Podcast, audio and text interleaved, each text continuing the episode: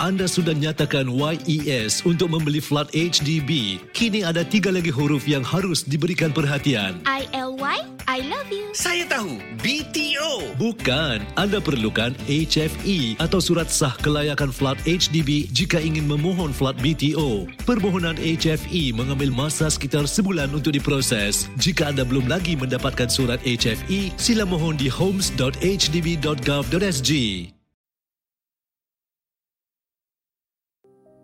Ya Allah, Engkaulah Assalam yang Maha Sejahtera. Dan padamu segala kesejahteraan. Berkatilah kami, bimbinglah kami. Berpandu firman dan sabda NabiMu, Firman dan sabda. Allah.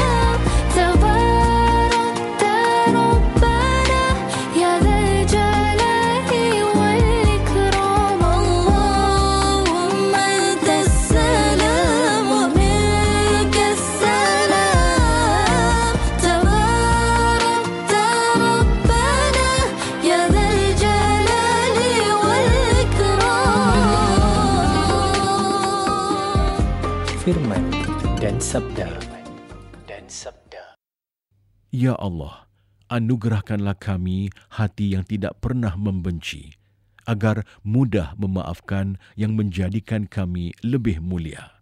Berikanlah kami kekuatan untuk bersabar dalam menerima ujian yang Engkau berikan. Tetapkanlah hati kami dalam takwa dan istiqamah di jalanmu. Amin, Ya Rabbal Alamin. Assalamualaikum warahmatullahi wabarakatuh. Pendengar yang dirahmati Allah sekalian, pada pagi ini sama-samalah kita mendengar bacaan ayat-ayat suci Al-Quranul Karim. Kita sambung surah An-Nisa dari ayat 24 hingga 26 oleh qari Ustaz Muhammad Zulfadli Abdul Razak Al-Hafiz. أعوذ بالله من الشيطان الرجيم والمحصنات من النساء إلا ما ملكت أيمانكم كتاب الله عليكم وأحل لكم ما وراء ذلكم أن تبتغوا بأموالكم محصنين غير مسافحين فما استمتعتم به منهن فآتوهن أجورهن فريضةً. ولا جناح عليكم فيما تراضيتم به من بعد الفريضة. إن الله كان عليما حكيما. ومن لم يستطع منكم طولا أن ينكح المحصنات المؤمنات ۖ فمما ملكت ايمانكم من فتياتكم المؤمنات والله اعلم بايمانكم بعضكم من بعض فانكحوهن بإذن أهلهن وآتوهن أجورهن بالمعروف محصنات غير مسافحات ولا متخذات أخدان فإذا أحصن فإن أتين بفاحشة فعليهن نصف ما على المحصنات من العذاب ذلك لمن خشي العنة منكم وأن تصبروا خير لكم والله غفور رحيم. يريد الله ليبين لكم ويهديكم سنن الذين من قبلكم ويتوب عليكم. والله عليم حكيم. صدق الله العظيم. Pendengar yang dihormati sekalian, berpada-padalah pada perbelanjaan perkahwinan. Jangan disebabkan kemewahan majlis kita memudaratkan diri kita. Jangan disebabkan kemewahan majlis kita terjerumus dalam kemaksiatan. Ikuti kini penjelasan dan pencerahan oleh yang berbahagia Ustaz Muhammad Fahim Abdul Khalil mengenai surah An-Nisa ayat 24 hingga 26 tentang perbelanjaan perkahwinan. Eh, aku tak tahulah. Aku ni kahwin ke tak ni? Asal? Tak lah mak aku. Mak aku nak jemput 500 orang. Habis pihak sana pun nak 500 orang. Tapi kita dua tak cukup duit. Ana, kau cubalah bincang dengan mak bapak kau, dengan mak bapak dia sekali. Cari jalan tengah. Kahwin ni nak membina rumah tangga. Bukannya nak menyusahkan dua-dua pihak. Assalamualaikum warahmatullahi wabarakatuh. Para pendengar di Warna dirahmati oleh Allah Subhanahu wa taala, insya-Allah pada pagi ini kita akan mengambil beberapa pelajaran daripada ayat-ayat Al-Quran daripada surah An-Nisa ayat ke-24 hingga ayat ke-26 yang telah dibacakan tadi. Yang mana saya harap dapat sama-sama kita aplikasikan pelajaran-pelajarannya dalam kehidupan kita sebagai umat Islam di Singapura. InsyaAllah. Amin. Ya Rabbal Alamin. Para pendengar Radio Warna dirahmati oleh Allah Subhanahu Wa Taala. Ayat sebelum ini mengetengahkan larangan bernikah dengan wanita yang haram dinikahi. Seperti sebab pertalian darah atau sebab susuan atau haram sementara dan juga lain-lain. Jadi ayat ini pula pada hari ini mengetengahkan wanita-wanita yang tidak haram dinikahi dengan syarat mahar atau wanita yang telah bercerai dan lain-lain yang mana ia berada di atas niat yang suci dan bukan pula perzinaan. Allah Subhanahu wa taala bermula dengan wal muhsanatu minan nisa yang bermaksud dan perempuan-perempuan isteri orang. Jadi ini adalah sambungan kepada ayat-ayat pengharaman perkahwinan dengan wanita-wanita yang di dalam ayat sebelum ini iaitu ayat ke-23 yang telah dibincangkan semalam. Dan senarainya diteruskan lagi pada awal muka surat ini iaitu wanita-wanita yang masih isteri orang maka tidak boleh dikahwini oleh lelaki lain. Para pendengar Radio Warna dirahmati oleh Allah Subhanahu wa taala. Di sini terdapat topik kontroversi sikit. Di mana menjadi persoalan bahawa jika lelaki dibenarkan agama untuk berkahwin lebih daripada satu, kenapa pula perempuan tidak dibenarkan? Hmm. Para pendengar di warna yang dirahmati oleh Allah Subhanahu wa taala, syariat agama Islam didatangkan dengan maksud atau tujuan yang tinggi iaitu memelihara agama, memelihara nyawa, memelihara akal, memelihara harta dan memelihara keturunan. Dan di antara tujuan perkahwinan adalah untuk mendapat anak yang mana dari segi umum wanita hanya dapat melahirkan seorang anak pada satu masa secara umum. Maka jika seorang wanita mempunyai ramai suami pada satu masa, maka apabila beliau melahirkan anak, maka anak itu berbalik kepada suami yang mana? Dan ini akan membawa kepada banyak masalah yang mana tertingginya adalah masalah keturunan. Jadi inilah di antara hikmah mengapa wanita tidak dibenarkan ada lebih daripada satu suami dalam satu masa. Kemudian ayat ini bersambung dengan firman Allah Subhanahu wa taala illa ma malakat aymanukum yang bermaksud kecuali hamba sahaya yang kamu miliki. Para pendengar di Watna dirahmati oleh Allah Subhanahu wa taala kisah di sebalik turunnya ayat ini adalah seperti yang diriwayatkan oleh Imam At-Tirmizi oleh Ibn Abbas radhiyallahu anhuma. Bahawa pada hari peperangan Autas para sahabat radhiyallahu anhum telah menawan beberapa orang tawanan. Dan di antara tawanan tersebut terdapat wanita-wanita yang masih mempunyai suami. Lalu para sahabat radhiyallahu anhum mengadukan hal ini kepada Nabi sallallahu alaihi wasallam tentang hukum berkahwin dengan mereka. Maka turunlah ayat ini yang melarang untuk menikahi perempuan yang masih bersuami kecuali hamba sahaya wanita dari tawanan perang yang mereka kuasai. Para pendengar itu warna dirahmati Allah Subhanahu wa taala. Sebelum datangnya Islam, sistem budak suruhan atau perhambaan sangat biasa dan tidak ada batasan yang melarangnya. Bermaksud, sesiapa sahaja dapat dijadikan hamba dengan cara apapun sekali. Dengan cara dirampas, diculik dan sebagainya. Namun setelah datangnya agama Islam, maka pencariatan Islam telah membataskan sistem perhambaan. Sebagai contoh, hanya tawanan perang sahaja yang boleh dijadikan hamba. Dan ini disebabkan tawanan musuh adalah sistem yang sudah menjadi konversi internasional. Di mana orang Islam pun pada zaman itu, jika ditawan musuh, mereka akan dijadikan hamba. Dan hukum ahkam berkenaan hamba saya ada disebut dalam kitab-kitab fiqh dengan terperinci.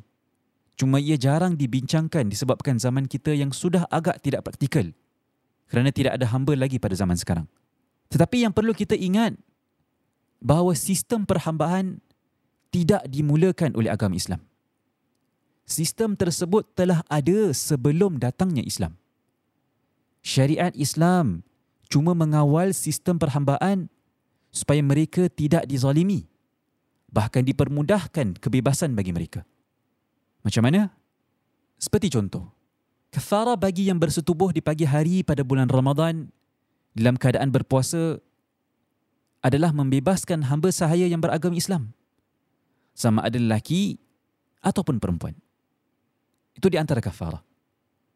Dan juga kalau kita lihat di antara kafara bagi siapa yang memberi sumpahan palsu adalah membebaskan hamba sahaya selain daripada memberi makan atau beri pakaian kepada 10 orang miskin. Jadi kedatangan Islam membantu memberi kebebasan dan jalan keluar bagi mereka yang terperangkat dalam sistem perhambaan. Dan juga dalam masa yang sama, memberi faedah kelebihan kepada tuan pada hamba tersebut. Seperti kebebasan daripada dosanya atau ganjaran pahala di akhirat. Jadi Islam juga mengangkat martabat mereka, hamba-hamba sahaya yang telah terikat dengan sistem perhambaan. Islam mengangkat martabat mereka dengan memerintahkan bahawa hamba-hamba perlu diberi makan apa yang tuan mereka makan dan pakaian seperti kualiti pakaian tuannya juga. Inilah Islam. Kemudian ayat ini sambung dengan firman Allah Subhanahu Wa Taala tentang kebenaran untuk berkahwin dengan wanita lain yang mana selain daripada wanita-wanita yang telah disenaraikan di ayat sebelum ini. Allah Subhanahu wa taala berfirman, "Wa uhilla lakum ma wara'a dhalikum an tabtaghu bi amwalikum muhsinin ghayra musafihin." Yang bermaksud dan sebaliknya dihalalkan bagi kamu perempuan-perempuan yang lain daripada yang tersebut itu untuk kamu mencari isteri dengan harta kamu untuk menjaga maruah dan bukan secara berzina. Para pendengar radio warna dirahmati oleh Allah Subhanahu wa taala. Jadi ini bermakna lelaki harus mencari pasangan wanita bagi dirinya dengan cara yang betul dan dengan mahar. Dan pencarian pasangan adalah untuk menjaga kesucian, keturunan dan mengukuhkan institut keluarga yang merupakan tujuan utama penting sebuah perkahwinan. Dan ini bertentangan dengan cara yang diharamkan agama. Seperti melepaskan nafsu melalui pencarian wanita untuk berzina. Ini diharamkan. Jadi bahagian ayat ini mengajar kita akan larangan zina. Umat Islam mesti menjaga kesucian institusi keluarga dengan berkahwin dengan cara yang sah dan serta pembayaran mahar kepada pasangan wanita tersebut. Kemudian di ayat seterusnya Allah Subhanahu Wa Taala memberitahu bahawa bagi mereka yang tidak berkemampuan untuk berkahwin dengan wanita yang merdeka iaitu wanita yang bukan hamba untuk apa sahaja sebab maka dibolehkan untuk berkahwin dengan hamba perempuan yang mukmin. Tetapi hukum ini hanya berlaku pada zaman dahulu. Kerana sekarang tidak ada lagi sistem perhambaan. Jadi walaupun perbelanjaan perkahwinan pada hari ini sudah mula mahal, tetapi berkahwin dengan hamba wanita mukminah bukanlah solusi yang boleh digunakan pada hari ini. Para pendengar radio warna dirahmati oleh Allah Subhanahu wa taala, tidak semestinya hukum ini tidak praktikal pada hari ini. Tidak bermaksud ayat ini tak relevan bagi kita. Tidak. Ayat ini adalah ayat untuk kita renungkan masalah pada hari ini. Kita lihat, memang perbelanjaan perkahwinan pada hari ini telah menjadi mahal. Sehingga kita lihat ada di antara saudara mara kita, kawan-kawan kita yang terpaksa menangguh pernikahan mereka untuk mengumpul duit secukupnya untuk perbelanjaan majlis perkahwinan sahaja. Tidak ada salahnya jika kita inginkan majlis yang sempurna dan dapat menampung ramai hadirin. Tetapi janganlah sehingga disebabkan inginkan majlis yang gah dan mewah, membuat pasangan yang telah ingin membina rumah tangga dengan cara yang sah, terjerumus ke dalam kemaksiatan. Na'udzubillah. Jadi para pendengar dua warna yang dirahmati oleh Allah Subhanahu wa taala, janganlah kita mementingkan kebendaan dan berniat ingin menunjuk-nunjuk sehingga perintah Allah Subhanahu wa taala dikebelakangkan. Majlis yang sepatutnya adalah untuk menghidupkan sunnah Nabi sallallahu alaihi wasallam dan melaksanakan perintah Allah Subhanahu wa taala menjadi suatu perkara yang digunakan untuk menunjuk-nunjuk ataupun pesta maksiat. Nauzubillah. Dan bagi pasangan itu yang ingin memulakan kehidupan mereka pula mereka terpaksa menunggu waktu yang lama untuk dihabiskan pada satu hari saja. Kemudian kehidupan baru mereka dimulakan dengan hutang yang bertambah-tambah. Dan apabila mendapat anak, maka anak itu akan dilihat sebagai satu beban bagi mereka daripada keceriaan. Maka lama kelamaan semua perkara membawa kepada keburukan daripada keberkahan dan kebahagiaan keluarga. Jadi fikirkanlah. Kerana itulah sambungan ayat ini adalah wallahu a'lamu bi imanikum. Dan Allah Taala lebih mengetahui akan iman kamu. Jadi di sini kita pelajari bahawa apa yang kita lakukan, apa sahaja yang kita lakukan, Allah Subhanahu Wa Taala amat mengetahui apa yang ada di dalam hati kita niat kita dan iman kita.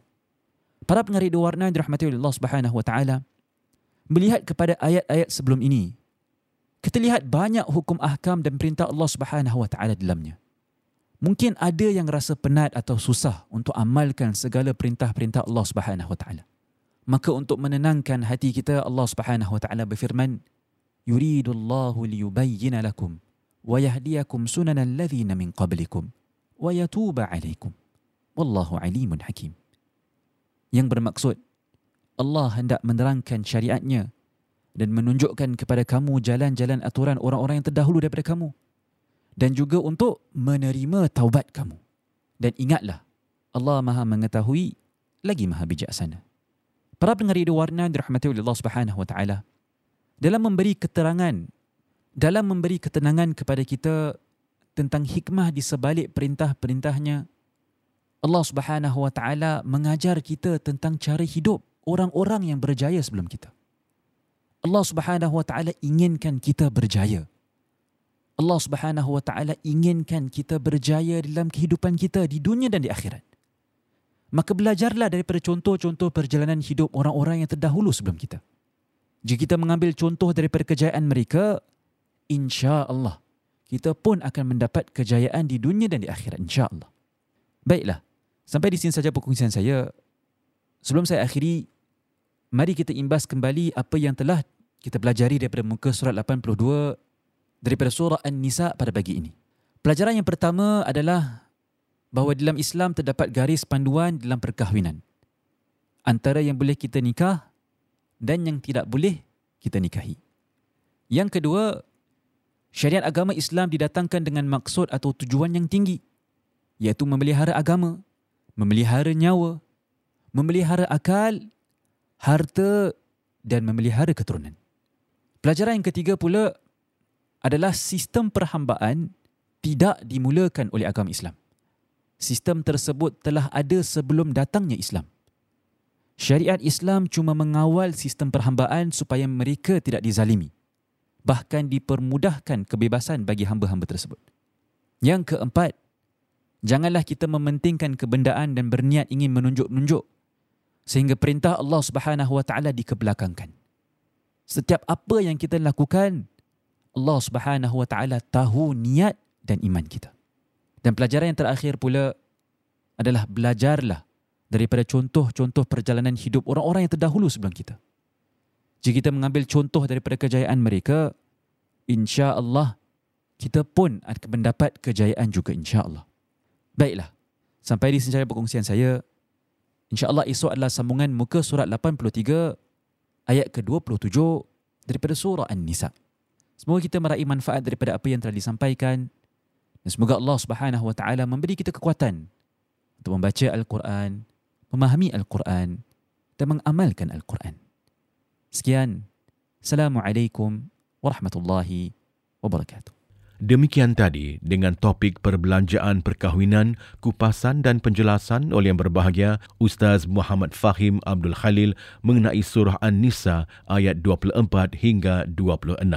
Semoga kita telah meraih manfaat menerusi penjelasan itu tadi.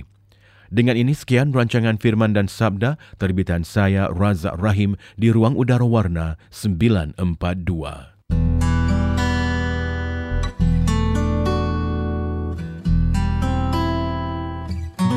سبحان الله وبحمده سبحان الله العظيم. سبحان الله وبحمده. سبحان الله العظيم. سبحان الله وبحمده. سبحان الله العظيم. سبحان الله وبحمده. سبحان الله العظيم. سبحان الله وبحمده سبحان الله العظيم سبحان الله وبحمده سبحان الله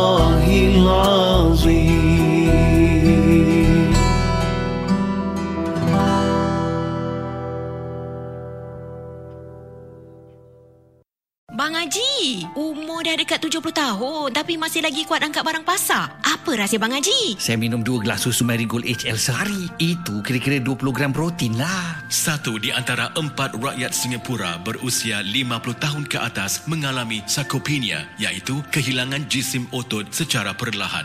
Amalkan senaman serta diet dengan protein seimbang. Atasi sarkopenia dengan dua gelas susu tinggi protein Marigold HL setiap hari.